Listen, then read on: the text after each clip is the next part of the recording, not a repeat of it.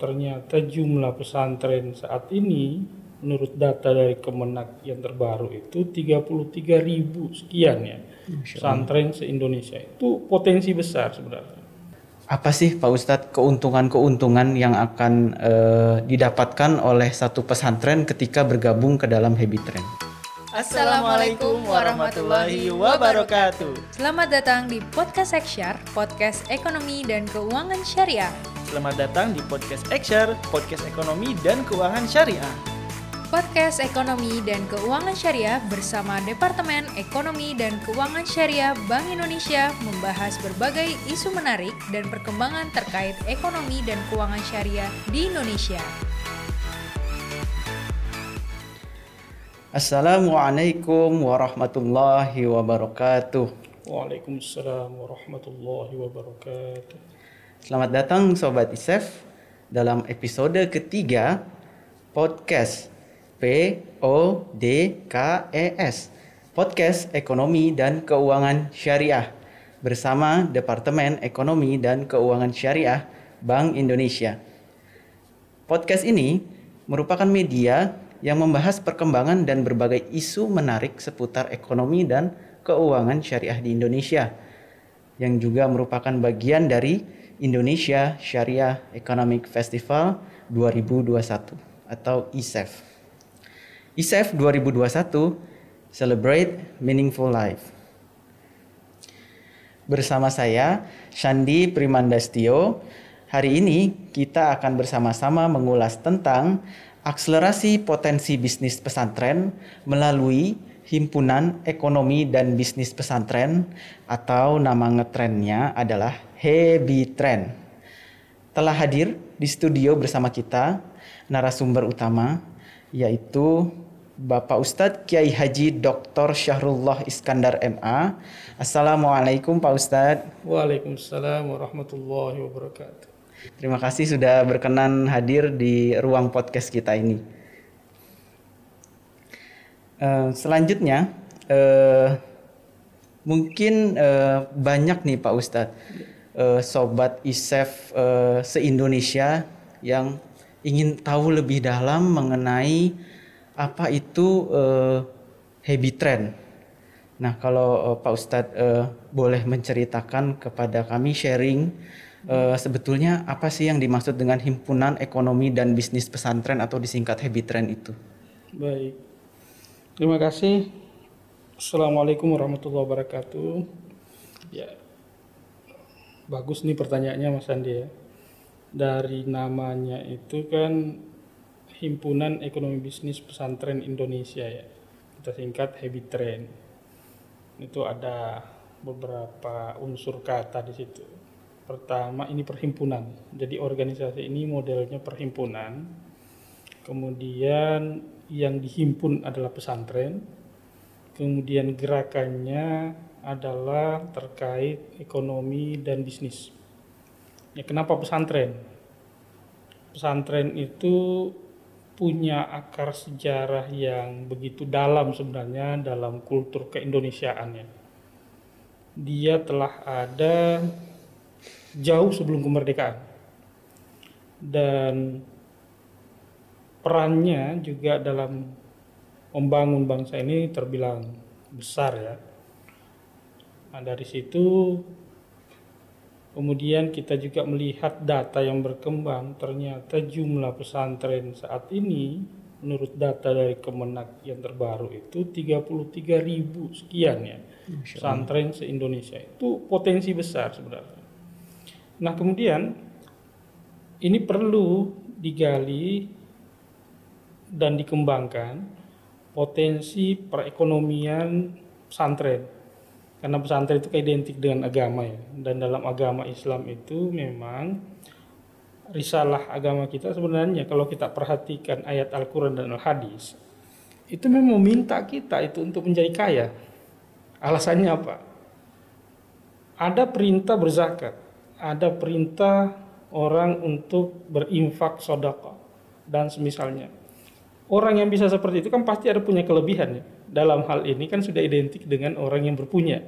Dan perintah agama itu memang menginginkan kita dalam hal bisa berkontribusi positif terhadap orang di sekitar kita. Nah, dalam urusan itu perlu eh, hal yang produktif, terutama dalam lingkungan pesantren. Nah, pesantren ini kan punya modal sosial ya. Pesantren ini punya modal sosial pertama dalam hal keilmuan atau keislaman, udah jelas ya. Karena pesantren itu sebenarnya boleh dikata pabriknya ulama. Karena pesantren itu punya beberapa fungsi ya. Punya beberapa fungsi, fungsi agent of change untuk perubahan ya. Kemudian produsen cendekiawan dan ulama Islam udah tentu di sana dan seterusnya. Saya kira banyak sekali fungsinya ini. Nah, dia punya modal sosial baik dari segi kiainya sebagai pimpinan dan jumlah santri yang sudah bertebaran di sana sini.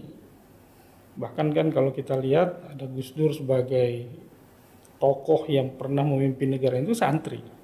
Nah, bisnis dan ekonominya ini ini satu hal yang perlu dikembangkan supaya pesantren itu tidak sekedar hidup dengan dari donasi dan lain sebagainya. Kita menginginkan pesantren itu punya eh, kedaulatan ekonomi tersendiri, punya kemandirian dalam hal membiayai dirinya, bahkan kalau perlu, ya pesantren ini menjadi ya institusi tersendiri juga selain fungsi pendidikannya, fungsi sosialnya dan fungsi dakwahnya juga bisa mengembangkan ekonomi tersebut. Nah, inilah cikal bakalnya sehingga pesan uh, habit trend ini berdiri sebenarnya. Nah, makanya pada 2019 ya itu 11 November 2019 itu kan itu hari lahirnya sebenarnya habit trend di situ berkumpul banyak sekali pesantren kemudian ya itulah cikal bakalnya sehingga dibuat yang namanya habit trend ini. Jadi tujuan kita ke sana ya. Masya Allah. Ustadz uh, Syahrul, kalau uh, saya boleh memetik beberapa poin tadi uh, dalam Islam itu kita diperintahkan untuk kaya. Yang kedua kita punya ang anggota pesantren sekitar 30 ribu pesantren hmm. nasional, lebih dari 30 ribu. Dan habit trend ini semacam wadah untuk berjamaah berikhtiar bersama untuk uh, memajukan ekonomi umat. Nah, uh, menurut uh, Pak Ustadz Syahrul sejauh sejauh mana uh, kontribusi uh, ke depan yang dapat disumbangkan uh, habit trend ini terhadap ekonomi dan keuangan syariah nasional? Ya, kontribusi itu bisa dilihat misalnya dalam hal kita setback sedikit ya bahwa sebenarnya pesantren-pesantren kita di Indonesia itu sudah banyak juga yang punya uh, bisnis ya, bisnis tersendiri dalam berbagai jenis atau produknya. Kemudian ini dipandang perlu membuat sebuah lembaga. Lembaga ini fungsinya untuk menaungi, membantu ya, menjadi advokasi lah, fungsi advokasinya berjalan di situ, fungsi katalisatornya juga berjalan.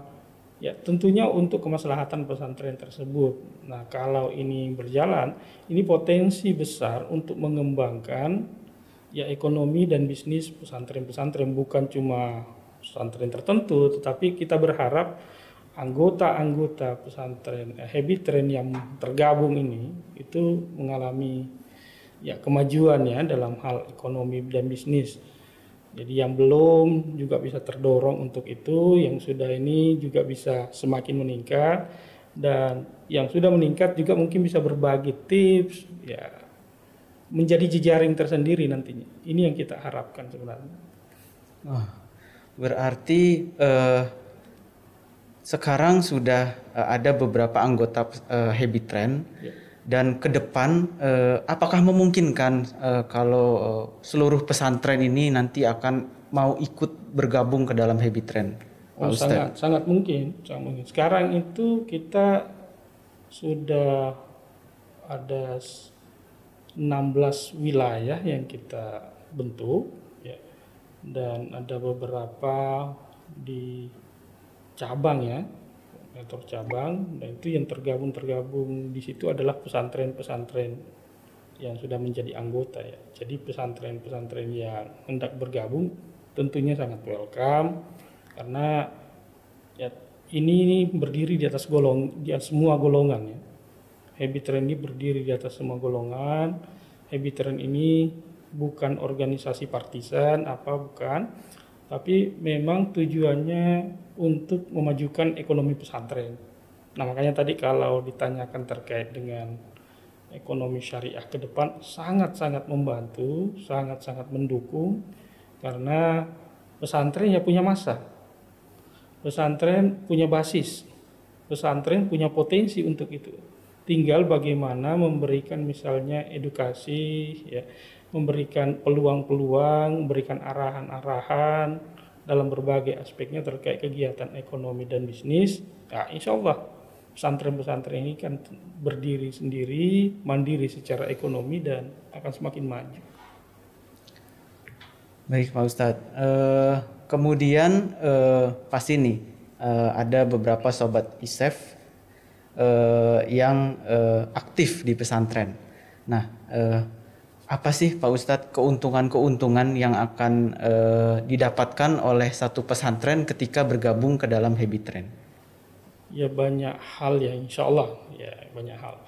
Pertama tergabung dalam Habit Train berarti ya pesantren-pesantren tersebut menjadi anggota tentunya ya. Yang kedua kegiatan-kegiatan Habit Train mereka bisa ikut ya. Bisa dia sebagai anggota atau partisipan ya. Kemudian yang lainnya misalnya ada hal-hal peluang ya peluang. Itu juga bisa menjadi sebuah kesempatan tersendiri bagi setiap pesantren itu dari eh, Habitren karena sebenarnya Habitren ini organisasi nirlaba ya nirlaba tujuannya antara kemaslahatan anggota jadi bagaimana anggota-anggota di dalam itu punya peluang yang besar untuk mengembangkan ekonomi bisnisnya, kemudian punya jejaring, ya. Kalau dia punya produk bisa ditingkatkan produk tersebut baik secara kualitas maupun kuantitasnya. Kemudian ya pemasarannya pun mungkin akan lebih bagus lagi nantinya. Nah jejaring antar pesantren ini, ini peluang terbesar ini jadi anggota-anggota yang terba, tergabung di Habit Train ini insya Allah ya benefit seperti itu ya akan mereka peroleh. Masya Allah berarti dapat disimpulkan banyak sekali Pak Ustadz ya. benefit yang akan diperoleh oleh eh, pondok pesantren ketika eh, bergabung ke dalam Habit Train mulai katakanlah mulai dari pendampingan lalu kita bisa mencontoh ya. bisnis proses jejaring uh, pemasaran itu uh, masya Allah itu insya Allah dapat uh, memperkuat lagi insya Allah, insya Allah. ekonomi pesantren. Uh, kemudian uh, uh, ada ada satu pertanyaan lagi Pak Ustadz. Uh, kita tahu uh, di seluruh Nusantara ini di tiga 30 ribu pesantren itu memiliki uh, bidang produksi yang beragam Pak Ustadz. Ada air minum, ada uh, pertanian uh, dan lain-lain. Nah, apakah di habit trend ini uh, ada sektor-sektor tertentu yang menjadi uh, prioritas? Ya, uh, selama ini terkait dengan produk ya, itu ada beberapa pesantren anggota kita itu yang sudah punya produk bermacam-macam ya, misalnya dalam hal pertanian ya. Ada anggota kita anggota habit train yang sudah bergabung dari Jawa Barat. Misalnya dia perkebunan buah-buahan dia bisa menyuplai uh, produknya itu ke toko buah-buahan ya. Bahkan sudah bukan hanya di lokasinya tetapi sudah lintas provinsi ya. Uh, ada yang perikanan uh, ada yang beternak misalnya ikan patin dan ikan uh, spesies lainnya ya. Ada peternakan misalnya penggemukan sapi macam-macam kemudian ada di bidang agribisnis ya. Kemudian ada di kerajinan tangan ya. Macam-macam ya. Dan kemudian ada juga dalam bidang jasa. Nah macam-macam sebenarnya produk yang dihasilkan oleh pesantren-pesantren kita ini. Ini kalau dikelola dengan baik ya ini akan sangat baik ya. Yang menonjol itu dari anggota kita ya seperti tadi ya produk-produk misalnya makanan juga ada ya minuman juga ada. Kemudian tadi sekolah lagi ada peternakan yang ada perkebunan ya. Kemudian ada yang terkait dengan jasa macam-macam. Ya. Berarti berarti banyak eh, produk yang bisa eh, eh, diakomodir dalam eh, Iya. habit trend. Eh, kemudian eh, kalau kalau kita ingin eh, memperoleh contoh yang paling terkini, Pak Ustadz, kira-kira eh, apa sih eh, sektor eh, ekonomi yang belakangan ini terbaru sedang di sedang dikembangkan oleh habit trend? Ya. Kalau terkait dengan yang hal terbaru ya yang dikembangkan oleh Bitren, ini kan juga kita masih baru ya. Eh, kita saat ini menyokong penuh eh, produk-produk yang dihasilkan oleh anggota Habitren ya pesantren-pesantren kita ini. Dengan yang sudah ada kita kembangkan kita eh, push terus untuk lebih maksimal lagi dan lebih tinggi lebih bagus lagi kualitasnya. Kemudian eh, untuk pengembangan mungkin belum terlalu misalnya khusus pada itu ya pada produk tertentu ya karena kita macam-macam bidangnya ya macam-macam. Misalnya di Kalimantan Selatan ya ada ada ikan ya. Kemudian di Lampung mungkin lain lagi di Medan di lain lagi dan di Aceh juga lain lagi di Sulawesi Selatan lain lagi di Papua lain lagi macam-macam ya. Jadi tidak terkhusus ke sebuah produk aja sebenarnya Eh, baik Pak Ustadz. Eh, sejauh ini apakah eh, ada upaya-upaya dari Habit Trend untuk membantu eh, pesantren anggotanya dalam eh, memasarkan produknya lintas provinsi atau bahkan ke luar negeri. Nah kalau ke luar negeri ini eh, mungkin salah satunya dengan ISEF ini nanti Pak Ustadz. Jadi di ISEF itu pemerintah eh, dalam hal ini Bank Indonesia dan kementerian lembaga terkait itu juga akan berperan aktif eh, bersama-sama berikhtiar eh, mempromosikan produk-produk eh, lokal termasuk dalam hal ini produk pesantren ke eh, pembeli-pembeli di luar negeri. Nah kalau di Habit Trend sen- sendiri eh, untuk eh, provinsinya apakah ada contohnya Pak Ustadz? ya ada produk tertentu dari pesantren di misalnya di Jawa Barat ya. Kita misalnya ada pesantren Nurul Iman yang di Jawa Barat di Parung. Dia juga banyak produk itu. Itu bisa dijual ke dipasarkan di beberapa selain umum ya selain umum publik itu ke pesantren tertentu. Begitupun sebaliknya di pesantren yang lain. Jadi secara umum sebenarnya ini bisa menjadi eh, peluang pasar tersendiri pesantren per pesantren. Di samping secara untuk publik ya produknya itu. Bahkan kalau besar nanti apalagi ya Bank Indonesia ya Dex yang mungkin salah satu juga bidangnya di pesan pengembangan ya ekonomi bisnis dan pesantren yaitu nanti ya sangat-sangat membantu dan saling bersinergi ya untuk mewujudkan kemandirian dan kedaulatan perekonomian dan bisnis pesantren. Jadi itu sebenarnya menjadi jaring nantinya itu, menjadi jaring di samping secara publik bisa dijual produknya itu secara pesantren per pesantren juga itu bisa bahkan lintas provinsi ya.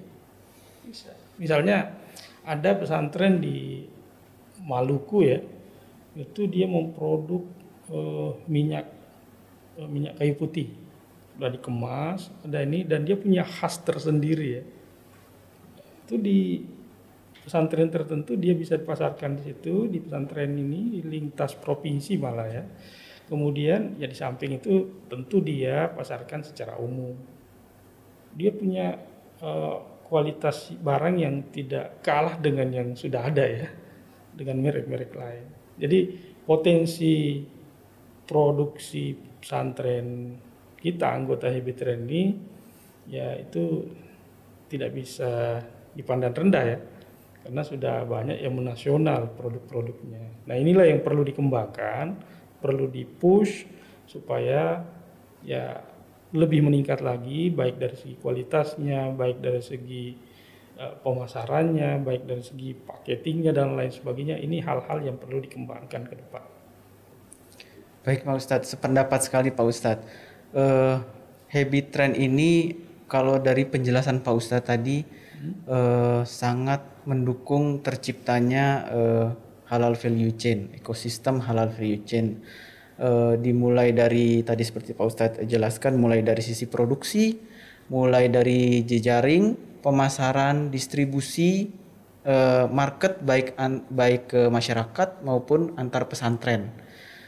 Insya Allah ternyata uh, uh, luas sekali yeah. uh, cakupan dari uh, habit trend ini. Uh, kemudian uh, mungkin ini pertanyaan uh, penutup uh, Pak Ustadz Syahrul. Eh, kira-kira uh, rencana apa saja sih uh, yang atau program-program apa saja yang akan dilakukan oleh Habit Trend uh, ke depan? Ya, sebelum saya menjawab itu, ini terkait dengan halal value chain tadi ya.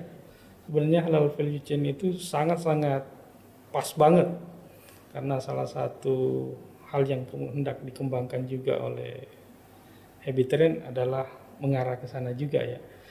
Uh, sudah jelas kalau pesantren yang memproduksi itu mulai dari bahan awalnya, cara mengemasnya, cara memproduksinya dan pemasarannya sampai akhir ya, pastilah itu halal itu. Nah, itu potensi kelebihan dari produk pesantren. Nah, yang kita kembangkan ke depan adalah dari segi kelembagaan ya. Kita perkuat ya. Kita perkuat dari segi kelembagaan kita membentuk dari provinsi-provinsi atau wilayah-wilayah kita sudah punya roadmap ya beberapa tahun ke depan kemudian dari cabang-cabang yang kemudian berikutnya lagi eh, kita mengadakan semacam kegiatan-kegiatan yang eh, tukar informasi atau penguatan ya. Ya misalnya workshop dan lain sebagainya. Tentu itu untuk penguatan terkait wawasan dan peluang bisnis pesantren. Ya, yang berikutnya lagi tentu penguatan kelembagaan kita ini, jejaringnya semakin diperkuat, kemudian ya mengevaluasi eh, potensi-potensi yang ada untuk masing-masing bisa diakses oleh anggota Habit Train. Karena anggota Habit Train kita ini semakin hari semakin bertambah juga ya. Masya ya, kita sih berharap mudah-mudahan semua pesantren yang 33 ribu tadi itu bisa menjadi bisa menjadi anggota dan mudah-mudahan semuanya juga ya bisa berkembang ya kemandirian dan kedaulatan ekonomi dan bisnis di pesantrennya. Ini tujuan kita sebenarnya. Jadi mudah-mudahan ke depan pesantren-pesantren di Indonesia ya bisa membangkitkan lah apa yang kita ingat dalam sejarah itu dulu sebelum Nahdlatul Ulama misalnya ya berdiri 1918 itu kan ada Nahdlatul Tujar ya. Itu pedagang itu ya. Pedagang-pedagang itu dari golongan santri itu. Dan dia punya peran yang besar. Nah, spirit yang seperti itu perlu dikembangkan kembali ya ditumbuhkan kembali, diperkuat kembali dalam era kekinian. Karena pesantren punya potensi besar untuk itu. Baik secara personal, secara moralitas sudah jelas ya. Insya Allah orang pesantren. Kemudian basis agamanya sudah jelas juga. Kemudian jumlah masanya juga udah pasti kan. Jejaring pesantren itu sangat-sangat potensial untuk pengembangan program-program ke depan. Ini yang kita harapkan dari habit train ini. Masya Allah. Nah, Sobat Isef sudah mendengar penjelasan dari Pak Ustadz Syahrul. Buat sobat-sobat Isef yang aktif di pesantren, silahkan untuk ikut bergabung ke Habit Trend. Uh, kemudian uh, jangan uh, ragu untuk menghubungi uh, Habit Trend karena juga ada uh, mudah diakses di, di websitenya di ada internetnya website. dan tadi terakhir juga sempat tertarik uh, tentunya dengan penjelasan uh, Pak Ustadz bahwa eh, pada tahun 1900 awal sebelum adanya Nahdlatul Ulama eh, ternyata eh, saudagar-saudagar pedagang-pedagang eh, eh, Islam itu santri-santri itu sudah begitu eh, maju dan ini mengingatkan eh, kembali eh, bahwa Islam masuk ke Indonesia dibawa oleh jalur perdagangan oleh pedagang-pedagang yang amanah ya Pak Pak Ustadz ya. Eh, Masya Allah begitu banyak eh, informasi yang eh, telah eh, disampaikan Pak Ustadz, eh, namun eh, tidak terasa kita sudah eh, di penghujung waktu. Eh, sekali lagi eh, terima kasih eh, kepada Ustadz Syahrul sudah berkenan hadir di ruang podcast kami. Demikian Sobat Isef podcast episode ketiga ini. Nantikan episode podcast selanjutnya setiap hari Jumat bersama Departemen Ekonomi dan Keuangan Syariah Bank Indonesia. Jangan lupa juga follow sosial media ISEF untuk memperoleh berbagai informasi terkini terkait ISEF serta perkembangan ekonomi dan keuangan syariah.